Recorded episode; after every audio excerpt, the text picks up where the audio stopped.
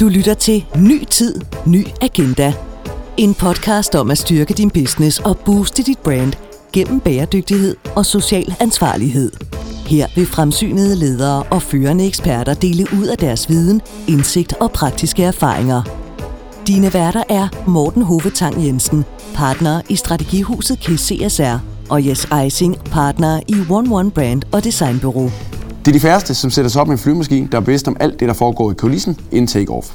Dagens virksomhed specialiserer sig i at producere afisere eller pengens de-icers til flyvemaskiner. Det sikrer, at der hverken flyver isstykker ind i flyets motor, eller at vingen får en anden form på grund af, at der sidder is, frost, sne eller slud. Herudover så arbejdes der med toilet- og vandvogne og en lang række service- og vedligeholdelsesopgaver over hele verden. Men hvad har afiser med bæredygtighed at gøre, og hvordan forholder verdens største lufthavn sig til den grønne omstilling? Det er vi taget til Gævning uden for Roskilde for at finde ud af. Velkommen til Ny Tid, Ny Agenda, hvor vi i dag har fornøjelsen af at besøge en familieejet virksomhed, hvor stifterens søn, Stefan Vestergaard, i dag sidder for bordenden i Vestergaard Company. Du lytter til podcasten Ny Tid, Ny Agenda. Velkommen, Stefan. Tak. Tak fordi du vil være med. Jo. Vi glæder os rigtig meget til at høre, øh, hvad, hvad, hvad det er for nogle ting, I går og arbejder med. Men jeg kunne egentlig godt tænke mig, at vi, vi startede lidt med at få for dem, der sidder derude og tænker, hvad er en afiser egentlig for noget? De har sikkert set den i lufthavnen, når man er på vej, men, men kan du ikke prøve at fortælle lidt om, hvad er det for noget? Jo, et, øh, når et fly skal gå i luften, så skal det være fuldstændig rent for, at det har den rigtige aerodynamik. Øh, og derfor er, øh, skal man, når der er is og sne, så skal man sprøjte flyet med varm væske. Og man kunne i princippet godt bruge, bruge vand, men problemet er, at vandet det fryser igen. Og, og derfor så blander man glykol i for at, at frostsikre det. Og når så flyet ruller ned ad startbanen og når den rigtige hastighed og kan gå i luften, så er al væsken øh, rent af vingen. Og så har den den optimale øh, aerodynamik, og flyet går i luften. Så det er sådan lidt skægt, at, at afisningen er kun til mens flyet står på jorden. Når flyet kommer op i luften, skal det klare sig selv. Ja. Og så når man kommer højt op, så er der jo minus 50 grader og, og 0 fugtighed, og så er, opstår der ikke problem oppe. Okay, når så er der nul fugtighed. Ja, Så, okay. ja. Kan du ikke prøve at forklare lidt om øh, jeres virksomhed? Hvor, hvad, hvem, hvem, er det, I, hvem er det, I sælger sådan noget her til? Hvor, og hvordan, hvordan fungerer jeres forretning egentlig? Jo, øh, jeg skal måske lige sige færdigt, så det vi producerer er jo sådan set, man kan sige, en tankvogn med en lift på og et procesanlæg i, som kan varme væsken og, og mixe væsken til, til det her formål. Og ellers kan man sige, om industrien er jo, øh, ja, vi sælger vores udstyr til primært den, den nordlige halvkugle, man gør det så hele vejen rundt, og øh, øh, har en stærk ja, markedsposition også i, i USA. Øh, vi har tre typer kunder. Det ene det er lufthavnene, der står for det selv, eller luftfartsselskaberne, der står for det selv. Men man kan se, at hele den omstilling, der har været de sidste 10 år i luftfartsbranchen, har gjort, at rigtig meget af servicen bliver, bliver outsourcet til det, man kalder handlingsselskaber hos os, altså serviceselskaber, som så øh, øh, yder servicen til øh, flyselskaberne. Øhm, så det er de tre kundetyper, vi har. Og Stefan, når vi kigger på de-icer og toiletvogne og, og service og vedligehold, hvad har det overhovedet med bæredygtighed at gøre? Hvordan kommer bæredygtighed i spil, når vi taler til de her typer af produkter og services? Jo, altså det er jo øh, en, hvordan skal jeg sige det, øh, altså hele luftfartsbranchen er jo under et enormt pres øh, på i hvert fald CO2-udledningen i de her år. Så, så det, det har en, øh, en, en kæmpe impact. Men, men hvis man skal gå en, måske en lille smule tilbage først, og så sige, jamen, øhm, som, som en dansk virksomhed og skal klare sig på det internationale marked, så er det jo, at vi som, vi som så mange andre danske virksomheder har et dyrere produkt end øh, mange af vores øh, konkurrenter, øh, når, når det bliver lavet andre steder i verden. Og, og derfor så skal man jo hele tiden arbejde med at gøre vores maskine mere effektiv øh, i morgen, end den var i går. Og, og det tror jeg, at lægger dybt forandret i, i rigtig mange virksomheder. Og, og, øh, og det gør det så også hos os, fordi det er ligesom det, der er man kan sige, hvis der skal være pant for kaldekødet, at der skal være, øh, øh, man investerer flere penge i en dyre maskine, så skal man også tjene det ind på, at den er mere effektiv og bruger færre øh, ressourcer, kan man sige, både på, på energisiden og på væskesiden, fordi vi bruger glykol her. Og, og det er en del af man kan sige, vores DNA i, i virksomheden, at vi har arbejdet med det her. At faktisk kan man, ja, måske skal jeg gå endnu længere tilbage, for at man ligesom for, forstår det, øh, fordi man kan sige, altså hvorfor arbejder vi med der bæredygtighed, og hvorfor og betyder det noget for os, og, for, og det er naturligt for os? Og der vil jeg sige, det er jo, når vi er en familievirksomhed, så er det også noget med holdninger i familien at gøre. Og, og det er helt tilbage fra, at øh, ja, jeg vil sige, min morfar blev uddannet øh, biolog i 1918 på Universitetet i København, og, altså, og var et naturmenneske, og min far var et naturmenneske. Så det var naturligt, at, at øh, da han solgte firmaet i midten af 90'erne til os fire, øh, af hans, hans, hans fire børn, at da vi så satte os ned og skulle begynde at skrive vores værdier, og hvad for en spilleplade vi skulle spille inde for, så en af linjerne dengang i vores øh, værdigrundlag, det var jo, at, at vi skal hjælpe kunderne med at spare på ressourcerne. Altså vi kaldte det ikke bæredygtighed, men derfor er det jo i virkeligheden, at det, det har ligget lige fra starten for os alle sammen. Og, og, og så for os er der en lige linje til at så det, der, der foregår i dag, og vi er i virkeligheden glade for, at der bliver mere og mere fokus på det, fordi vi tror på, at vores produkt øh, klarer sig godt i den konkurrence. Du lytter til podcasten Ny Tid, Ny Agenda. Kan du sige, Stefan, kan du sige lidt om, hvad I har på... Øh, det, det er jo sådan en historisk opristning, og det giver jo rigtig god mening, at det er en integreret del af DNA'et og værdisættet i virksomheden. Når vi så sådan prøver at se, hvad, hvad er det ligesom, der fylder nu, når vi kigger bæredygtigt? Er det elektrificering? Er det noget andet? Hvad er det ligesom, der, der er top of mind hos dig, når du sådan kigger et par år frem? Ja, det er jo selvfølgelig øh, elektrificering, fordi det er det, der giver muligheden for øh, energimæssigt at komme væk fra, fra fossile brændstoffer og komme over på, på strøm. Øhm, det, man kan sige, vi er jo en maskinvirksomhed med, med mange maskiningeniører og med smede, så det at gå i en el, elretning øh, er, er en, øh, hvad skal jeg sige, en kulturforandring her i huset også. Selvom vi har folk, der programmerer og computer og alle de her ting i procesanlægget, så er det jo øh, stadigvæk det at gå, gå væk fra dieselmotoren og hydraulik og over på elmotorer er øh, noget nyt for os. Og derfor ansatte jeg for i hvert fald tre år siden øh, den første stærkstrømsingeniør til at tage sig, at, altså med det klare formål, at nu skal vi over på, på eldrift. Øh, så vi er, har jo så traditionelt købt øh, lastbiler for de store lastvognsproducenter, der er dieseldrevne, og, og øh, man kan sige, det ene det er, at, at vi har skulle vente på, at, at de kommer med eldrevne lastbiler, og det gør vi stadigvæk. og det bliver sådan set træt af at vente på. Det er det ene, men, men det andet det er jo, at, øh, at øh, de eldrevne lastbiler, der kommer, øh, har problemer med at bære vores vægt. Vi er, øh, vores udstyr er ret tungt, så, og, og de første lastbiler, der kommer, er distributionslastbiler kan man sige, og ikke til den vægt. Men det andet det er, at de er lavet til at køre 80-90 km i timen, og det har vi slet, slet ikke behov for i en lufthavn. Og i virkeligheden også har en meget længere rækkevidde, end vi har behov for. Så, så derfor giver det mening for os at begynde selv at producere vores lastbil. Så i oktober sidste år øh, præsenterede vi en, en, øh, en, en fuld elektrisk lastbil, som vi har udviklet fra bunden af og, og, øh, og, ja, og producerer fra bunden af. Og øh, det er første omgang til vores toiletvognsmarked, men, men den skal så øh, kunne bære mere og mere vægt over tid. Det er vi i fuld gang med at lave næste generation af den. Øh, så vi kan blive fuldt elektriske også på vores afiser. Og hvordan er den blevet modtaget hos kunderne, den her nye? Altså nu er vi jo så i coronatider, så det er, ja. er, er meget specielle tider, der er lige nu. Men, men, men det har en enorm interesse, og rigtig mange af vores kunder øh, har sat sig ned og vedtaget at sige, vi vil øh, øh være elektrisk. Ligesom for eksempel Københavns Lufthavn har sagt, at i 2030 skal man være CO2-neutral på indrigs, når man regner indrigs luftfart, kan man sige. Og, og det gør jo så, at man er nødt til at elektrificere alt det, der ruller på jorden, og, og så selvfølgelig skal have nogle e-brændstoffer, som er den helt store udfordring, og som vi ikke kan være med på. men men, men øh, øh, så, så der er et, et kæmpe pres, og, og, øh, og øh, det, er, det er faktisk hele jorden rundt. Det er fra New Zealand til, øh, til Japan, til Kina, til... Øh, ja, Skandinavien, altså det, og, det, og det er ikke kun Skandinavien, der er fremme i det her. Og jeg vil sige, at der er flere af de store amerikanske lufthavne, som i dag er, er øh, altså har vedtaget planer om at sige, over de næste 4-5 år, så skal alt vores rullende materiel være elektrisk. Hvad betyder det for jeres konkurrenceevne, at, øh, at I så har været sådan lidt first mover på det? Er det står de andre tilbage på perronen, eller er alle med?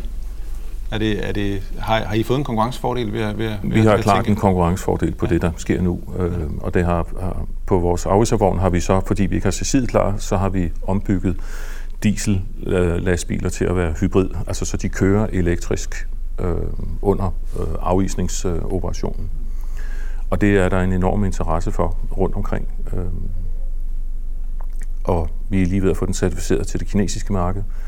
Og vi øh, har en samarbejdspartner i Sverige, som laver flytraktorer, som vi har investeret i. Øh, og, og de har et fuldt elektrisk program, og altså en, en mellem tredjedel og 50 procent af deres produktion er øh, elektriske, fuldt elektriske flytraktorer. Så, så det er virkelig noget, der er interesse for i, i verden, og, og, og, og noget, der kan sælges.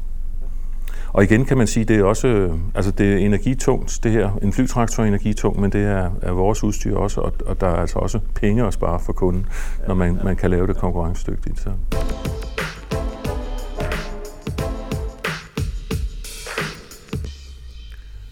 Stefan, øh, Altså, hvis man fornemmer en lille smule øh, larm i baggrunden, så er, så er, der, så er det fint, der er gang i den, øh, og det er jo rigtig dejligt. Øh, men Stefan, jeg kunne egentlig godt tænke mig at, at, at, at snakke lidt mere om det her med, med konkurrenceevnen. Øhm, fordi man kan sige, I gør jo det her, som du fortalte, af et rigtig godt hjerte, og fordi det ligger i en, i en værdi, som er dybt festet for, for mange år siden. Men, men, øh, men hvis man skal kigge lidt på, hvad det betyder for jeres konkurrenceevne, kan du så prøve at give nogle helt konkrete eksempler på, når I skal sælge jeres produkt, øh, hvordan er det så helt konkret, I talesætter det her?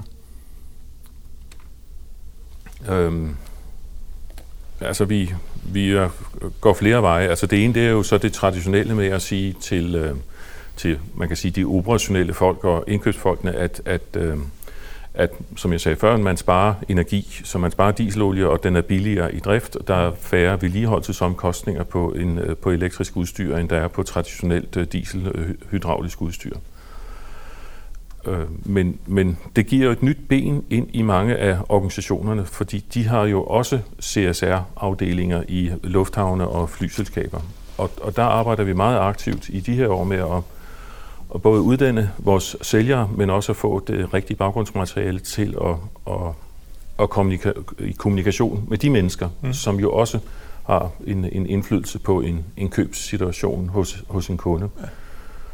Og øhm, det, det arbejder vi, vi rigtig meget med, øh, og øver os også endnu på, på det, men, men, men, øh, men der er virkelig en lydhørhed for det her, øh, som altså, det har forandret sig rigtig meget de sidste to-tre år okay. øh, i, øh, i branchen. Så det, det kan I simpelthen konkret mærke, at i forhold til, hvor det var noget, I gjorde rigtig meget også for jeres egen skyld for, for år tilbage, så er det virkelig noget, der betyder noget øh, i, i forhold til at kunne, kunne komme forrest. Det har fuld fokus, og jeg tror ja. personligt på, at når den her krise lukker op igen, ja så er det der, hvor øh, midlerne bliver betalt, altså hvor, hvor, man, hvor det ikke kun er Altså, man kan sige, at man køber nyt udstyr, når skjorten strammer et eller andet sted i en organisation, og hvem skal have lov til at investere penge i aviser, eller trapper, eller øh, traktorer, eller et eller andet. Men, men nu er det upfront. Vi er nødt til at tage nogle forbrændingsmotorer ud af drift, og, og sætte noget eludstyr ind. Der kommer simpelthen et pres på det. Det tror og håber jeg på, at, at, øh, er en, en driver i, øh, i de kommende år, men det, det er jeg fuldt overbevist om. Så det er jo en helt anden business case, end I egentlig har vant til i forhold til, hvordan, øh, hvilket marked I står overfor. Der er det ikke udtjente maskiner, I skal erstatte, der er det i virkeligheden for miljømæssige øh, ja, ændringer. Præcis, ja, præcis. Ja, og, ja. Og, øh, og, og det kan også være, altså fordi den, den anden driver er jo normal vækst i en lufthavn, fordi flybranchen har jo været en, en vækstbranche, og det er ikke sikkert, at den er helt op på toppen de kommende år, så derfor er vi, øh, i virkeligheden glade for, at det, det er der, vi, vi øh, ja. kan sætte ind. Ja. Hvilken konkurrencesituation har I? Er, det, øh, er, den, øh, er, den, er den stor, eller sidder I meget alene på det? Eller? Nej, altså der er jo ikke så mange konkurrenter. Det er, altså dem, de internationale konkurrenter er kun en, en håndfuld, kan man sige, okay. som er på verdensplan, men det er jo også en relativt lille øh, niche.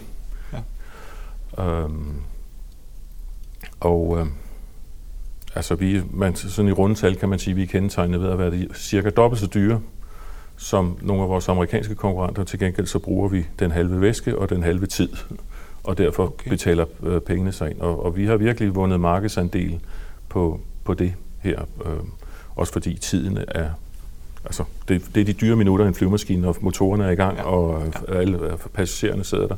Så hvis du kan lave afvisning på den halve tid, så er der, er der mange penge i ja. det. Øh, Hvor stor en rolle tror du, at at hele fokus på, på bæredygtighed og, og, og mindre CO2 spiller i, i købsbeslutningen hos, hos jeres kunder nu, øh, i forhold til de andre ting, som måske traditionelt har været beslutningsparametrene? Øh, det er, jo, det er jo vanskeligt at, at sige, hvor hurtigt udviklingen går, men altså konkret så er der netop, jeg tror jeg sagde før, der er nogle amerikanske lufthavne, der har besluttet sig for at være øh, altså fuldt elektrificeret inden for de næste fem år. Det gør mm. jo så, at øh, øh, nogle af de konsulent- eller øh, ingeniørvirksomheder, som hjælper dem i at sige, nu skal vi så bruge meget mere strøm i lufthavnen, hvordan skal vi så indrette vores lufthavn til det? De folk ringer til os for at høre, hvor meget strøm skal I bruge for at lade på jeres afviserudstyr. Så det viser lidt om, hvad for nogle kræfter, der er i gang lige nu. Ja, det var det. Øhm, og, og, og det, jamen, det, det er jo det, man sidder med hele vejen rundt, og i, i alle lufthavne lige nu er, er altså hvad for en infrastruktur på, på el-siden skal vi bygge op for at kunne øh, forsyne øh, det hele elektrisk. Og, og så er det slet ikke til at tænke på, hvis flyene bliver elektriske, hvor, hvor meget energi der skal bruges, bruges men det er, det er så lidt længere ude i fremtiden. Ja, ja. Stefan, nu hvor I har været first mover i forhold til det her, den her elektrificeringsagenda inden for jeres område, kunne du forestille dig nogle år frem, at, det, at de også laver andet end uh, toiletvogn, de er altså til vedligehold? Kan det uh, muligvis kan det her være med til at give nogle nye forretningsområder, eller holder I, holder I fokus på det, I allerede kan i dag, og så gør det bedre? At, uh, eller er der noget nyt på, på tegnebrættet? Altså, øh, vi, øh, i det her, der meget af den glykol, der sprøjtes ud, der er, øh, den skal mange steder suges op igen, hvis man ikke har det rigtige kloaksystem til at lede glykolen væk og til rensningsanlæg eller til genindvinding. Og, og i, i det her område, der kan man sige, og, og også bæredygtighed, kan vi godt mærke, der er mere og mere fokus i verden på at, at genindvinde glykolen, også fordi at genindvindet glykol kun, uden, kun udleder det halve CO2 i forhold til nyproduceret okay. CO2. Så der er også øh, i lufthavnens store regnskab øh, CO2-penge, han har sagt, øh, at hente i det her. Og øh, der er så sådan nogle sugebiler, man har til at suge glykol op med, og som man har brugt i mange år. Og der har vi gået og tænkt på og sagt, det er øh, at suge det op med vakuum er ikke øh, særlig energieffektivt. Så øh, vi er lige kommet med en ny bil, der fejrer det op, som så bruger altså, jeg ved ikke, en fjerdedel af energien. Øh, okay og, og kan gøre det mindst lige så hurtigt og godt, som, som sugebilerne gør. Okay. Så den har vi lige uh, præsenteret og kørt den første test med den her vinter. Mm. Så uh, det bliver også spændende, hvad, hvad markedet siger til, okay. til det. Og, og nu er man så nede og bruge så lidt energi, så det også giver mening at lave den, altså bygge den på vores elektriske chassis, fordi den kan så have en fornuftig rækkevidde stadigvæk. Når I går ud og tester de her, de her nye ting, om det er nogle af de nye sådan, elektrificerede køretøjer, eller om det, det er den, du nævner her, den her øh, bil, hvad hedder det, lastvogn, der samler glykol op, er, de, øh, er, er der en appetit hos kunderne til at være med til at være med og prøve noget nyt af, når vi tæller sådan en grøn agenda? Altså, er det, eller, eller eller hvordan? Indtil marts var der en enorm ja. pres, altså, ja. og lige nu er der jo så mange mennesker, der er sendt hjem, så det er en altså, lidt speciel situation, vi sidder i lige ja. nu, men, men, men øh, der, der er virkelig øh, altså, et mega pres på det her. Ja. Øhm, øh, og også mange, altså miljøorganisationerne, man er jo glad for at slukke en dieselmotor i forhold til, at, at der holder mange dieselmotorer rundt mm. om et fly, når det står på jorden, og mm. personale, der indånder, øh, hvad hedder de, øh, sodpartikler, ja. og, og den fokus, der er på det. Så man kan sige, det er også, øh, på den måde er der, er, er der både øh, altså fagforeninger og miljøorganisationer, som, som presser i det her. Så, så ja. der er rigtig mange, der, der skubber på det her. Mm. Så der, der er lidt medvind på, på det. Og, og øh, nu må vi jo se, hvordan, hvordan det går, men det, men det er altså, vores elektriske chassis er, er, det er Hongkong, Singapore, New Zealand, Australien, øh, altså ude i Asien, som virkelig skubber på, hvor, hvor øh, man kan sige, nogle af de lande er altså også lande, der ikke engang, altså hvor vi har dieselmotorer med Euro 6, som vi kalder det, ikke? altså mm. der er de ikke på Euro 2 eller Euro 3 endnu. Øh, så, så det er et kæmpe spring, som, som man kan sige, de sådan forureningsmæssigt også tager ved at, ja. at gå på, på eldelen. Og der, der er virkelig et skub. Og altså, som jeg sagde før, også Kina er øh, altså en stor spiller på det her okay. lige nu. Okay. Hvad betyder det, hvad betyder det for jeres brand, at I har, har, har så meget fokus på det her, tror du? Men det er jo en... Øh, øh, det er jo en lang udvikling, altså som jeg sagde før, det med, at man laver en, en maskine, der er mere effektiv, og, og det er jo virkelig også bare, eller bare, men et trin mere på det her, som, som folk ved, at jamen, Vestergaard-bilen, øh, det er den i verden, der, der gør det mest effektivt. Så, øh, øh, og, og vi vinder virkelig markedsandel i de her år rundt omkring. Hvad med, når, nu har vi talt meget kunder, når vi ser på, på medarbejdere? Det her med, at I har den her, det her værdisæt og den her kultur i virksomheden, har det noget at sige i forhold til øh, at være medarbejder, rekruttere medarbejdere, være medarbejder, arbejde i Vestergaard Company? Hvordan, hvordan kommer det til udtryk som medarbejder, at I har alle de her initiativer?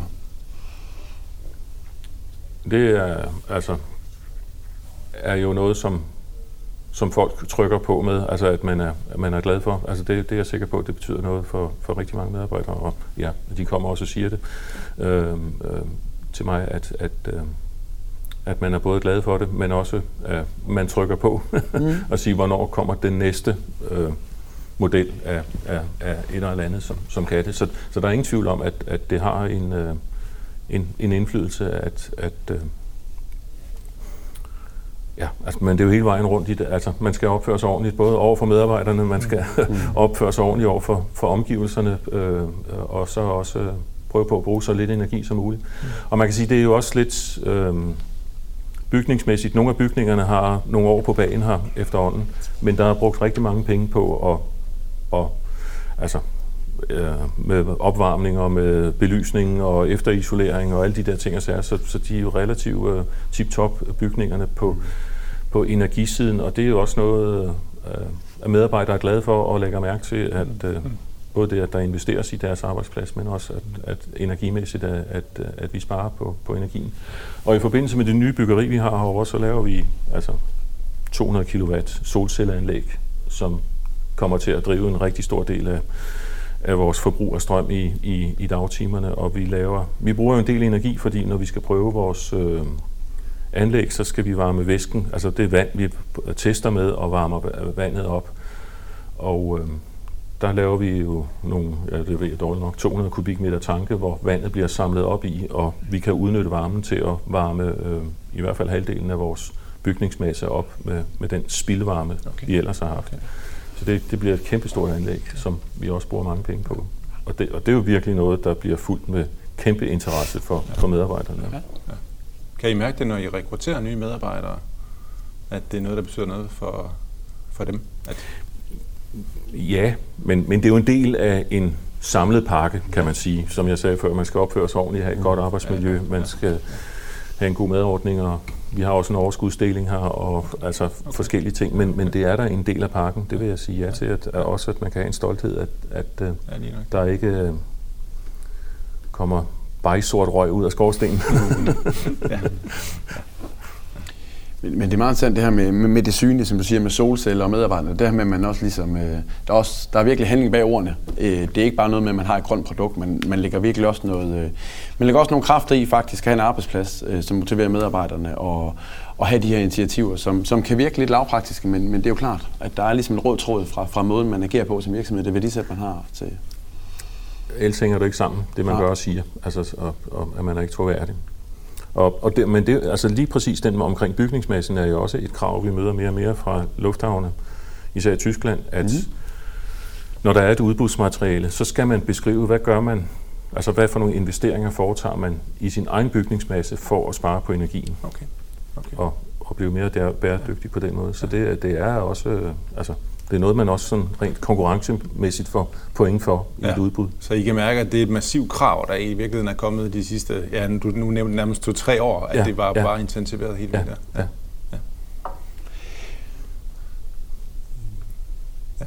Øhm, når man snakker om sådan initiativer i en virksomhed, som man skal, som man skal implementere, så, så, så kan det jo godt være, være rigtig svært. Hvordan er det, når man skal, når man, når man skal implementere sådan nogle bæredygtighedsinitiativer? Er det anderledes, end, øh, end når man skal gøre det med andre ting? Er det noget, der er, er der mere medløb, fordi folk de synes, det, det er fedt, eller, eller hvordan er det, hvis man, nu skal, hvis man nu står som en anden virksomhed og skal i gang med det her? Øh, har du nogle gode råd til, hvordan man, øh, hvordan man egentlig kunne gøre det?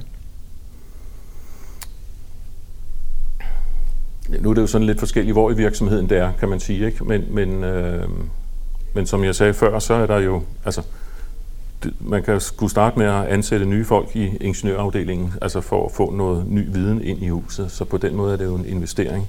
Og, og også nogle gange nogle kulturændringer, der skal foretages i, i, øh, i virksomheden. Men, men det andet er jo så hele øh, kommunikationsdelen og, og salgsafdelingens kommunikation kan godt være, altså, altså der skal også noget efteruddannelse til øh, mange steder for ligesom at, altså det er nogle, når, når man går fra at tale med operationelle folk, for eksempel i en lufthavn, og så skal man helst vide lidt om en flyvemaskine, og hvorfor flyver den, og, og de der ting og sager. Men nu skal man over på en CSR-gang og, og tale med nogle medarbejdere, og der skal vi jo klæde vores medarbejdere på til at, at kunne tage de samtaler, og, og, og det, det kan man da godt mærke, der er lidt nervøsitet på. Men, men på den anden side, så er der altså lidt medvind lige nu, så det har faktisk ikke været så svært hos os øh, øh, i de her år. Ikke? Men, men, men det er der øh, noget, man skal være opmærksom på.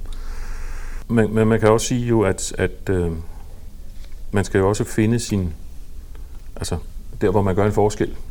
Øh, og, og, og det er jo ikke så svært, når at gå fra diesel til elektrisk for, for os. Men man kan sige, det, det hvor det bliver rigtig svært næste gang for os, hvor der virkelig skal nogle ressourcer til, det hvis man skal bruge noget andet end øh, glykol, mm. som jo også er en ja. CO2-udleder, ja. som jeg nævnte før. Ikke? Altså hvis man skal flytte den til, til øh, noget, der er mere energieffektivt, og det, og det er virkelig sådan en, øh, en, en mega opgave, som jeg i virkeligheden også tror er for stor til os. Mm. øh, men, mm. men, men det er jo det, man sidder med mange steder, også er... Øh, øh, han har sagt selv for de store selskaber, når man hedder SAS og Mærsk og, og sådan nogle ting, hvordan får vi grønt brændstof, og mm. vi skal investere i nogle fly, der skal holde i 25 år, der skal kunne, eller nogle skibe eller noget andet, der skal kunne køre på, mm. på, øh, på, øh, på noget nyt brændstof, og hvem skal producere det brændstof, og alle de her ting og sager. Mm. Øhm, og det kan man sikkert stå med i mange øh, virksomheder, hvordan differentierer vi os øhm, mm. og, og, og gør det rent konkret. Det, øh, ja det er jo svært lige at, at sige, når man ikke øh, kender til. Mm. Har I, nu er I gået sådan fra, øh, som jeg hørte, fra, øh, fra diesel til el. Hvad med sådan noget som, så er der biodiesel har været fremme, øh, biofuel, der er forskellige sådan brændstoftyper. Grunden til, har, har I været inde og overveje det og sagt, det skal vi ikke? Eller øh, grunden til, at I har taget springet direkte fra diesel til elektrificering, er det, øh, hvad, hvad er grunden til, man, eller?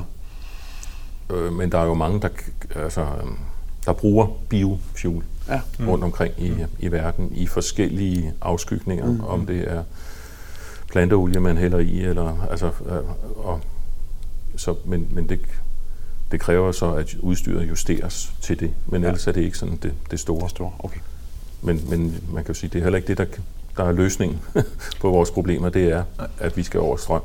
Har du en uh, idolvirksomhed, sådan inden for bæredygtighed, som, øh, som du ser op til? Nogen, du tænker, at de har, de har gjort det godt? Jamen, jeg er jo imponeret over øh, Mærsk for eksempel, altså som, som går ud i de her nu, og, og, og vi skal over på e-fuel, og at man virkelig tager fat i altså som hele forsyningskæden.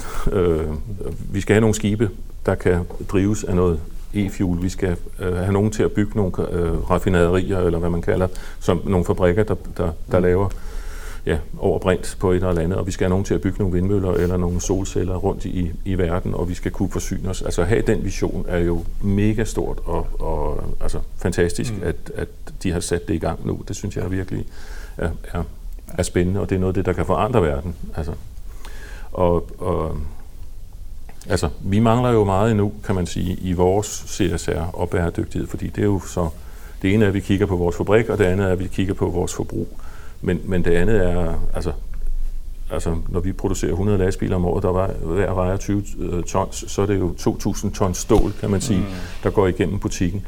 Og det er jo så næste punkt, der skal til at arbejde med at sige, jamen, hvordan får vi det mere bæredygtigt, end, end det er i dag. Og det er jo en, det er jo en mega opgave. Og der, der, der kan man sige, jamen, det er jo den, for eksempel Novo har taget på sig, og, og sige, at vi vil være CO2-neutrale, også i fabrikken og i forbruget hele vejen igennem. Mm. Det, er jo, det er jo sådan nogle ting, der... Mm. Jamen, nu nævner du øh, to danske virksomheder. Det der med Made in Denmark, er det en hjælp, når man er ude og tale grønne løsninger? Er der sådan en forventning om, at når man er en dansk virksomhed, som producerer i Danmark, at så er man måske lidt grønnere, lidt mere bæredygtighed, bæredygtig end de andre, eller er det ikke tilfældet? Oh, måske lidt i forhold til... Nej, det, altså, tyskerne er jo også med. Altså, jeg mener, det, det er jo ikke der. Jeg vil i virkeligheden mere fremhæve, at vi er et familieselskab. Ja, okay. Det er der respekt for okay. øh, rundt okay. i verden, i Asien og også mm. i USA. Okay. Det er der virkelig respekt for. Okay. Mm. Så det, øh, så det der med, at vi i Danmark går og bilder selv lidt ind, at vi er, vi er sådan et meget grønt land, øh, det, det, det er ikke sådan helt det, du oplever derude, at, at, at det er den opfattelse, man har, eller hvad? Jo, det har man nok, men det er jo ikke det, der måske giver en Altså, jeg vil mere sige, at vi har et kvalitetsstempel på ja. mange af vores produkter. Ja. Ja. Det, er jo, det er jo nok ja. det, man ja. øh, nok ser os som ja. på, på linje med tyskerne. Mm. Ja, okay. Men interessant det der med, at man som familieejet virksomhed faktisk har en... Øh, en, en fordel der. Jamen helt sikkert, og, og, ja. men der er også en commitment, hvis, altså, jeg tager jo både med ud og, og siger tak for en ordre, men ja. jeg tager jo også med ud, når der er problemer, og, Jamen, det og, det. Det og stikker hånden frem og siger undskyld, og så øh, øh, nu, nu skal vi gøre det her anderledes, øh, når der er nogle problemer. Og det er jo virkelig noget, der er respekt for, som øh, på, på en helt anden måde end store firmaer, som og også nogle kulturer, hvor man så brænder for problemerne. Stefan, det har været øh, rigtig, rigtig spændende og høre om, hvordan I arbejder med ja, strategisk kommercielt med bæredygtighed i Vestergaard. Så tak fordi vi måtte komme til Gævning. Mm. Det var en fornøjelse. Så tak for din tid. Ja, tak. Jamen tak til jer også øh, for at hjælpe os på vej. du har lyttet til en episode af Ny Tid, Ny Agenda. Husk, det er gratis at abonnere på podcasten og få endnu mere indsigt og inspiration til at booste dit brand gennem bæredygtighed og social ansvarlighed. Og så bliver vi rigtig glade, hvis du synes, vi fortjener nogle stjerner eller likes på din foretrukne podcast-platform. For eksempel Spotify og iTunes. Tak for nu, og på genhør.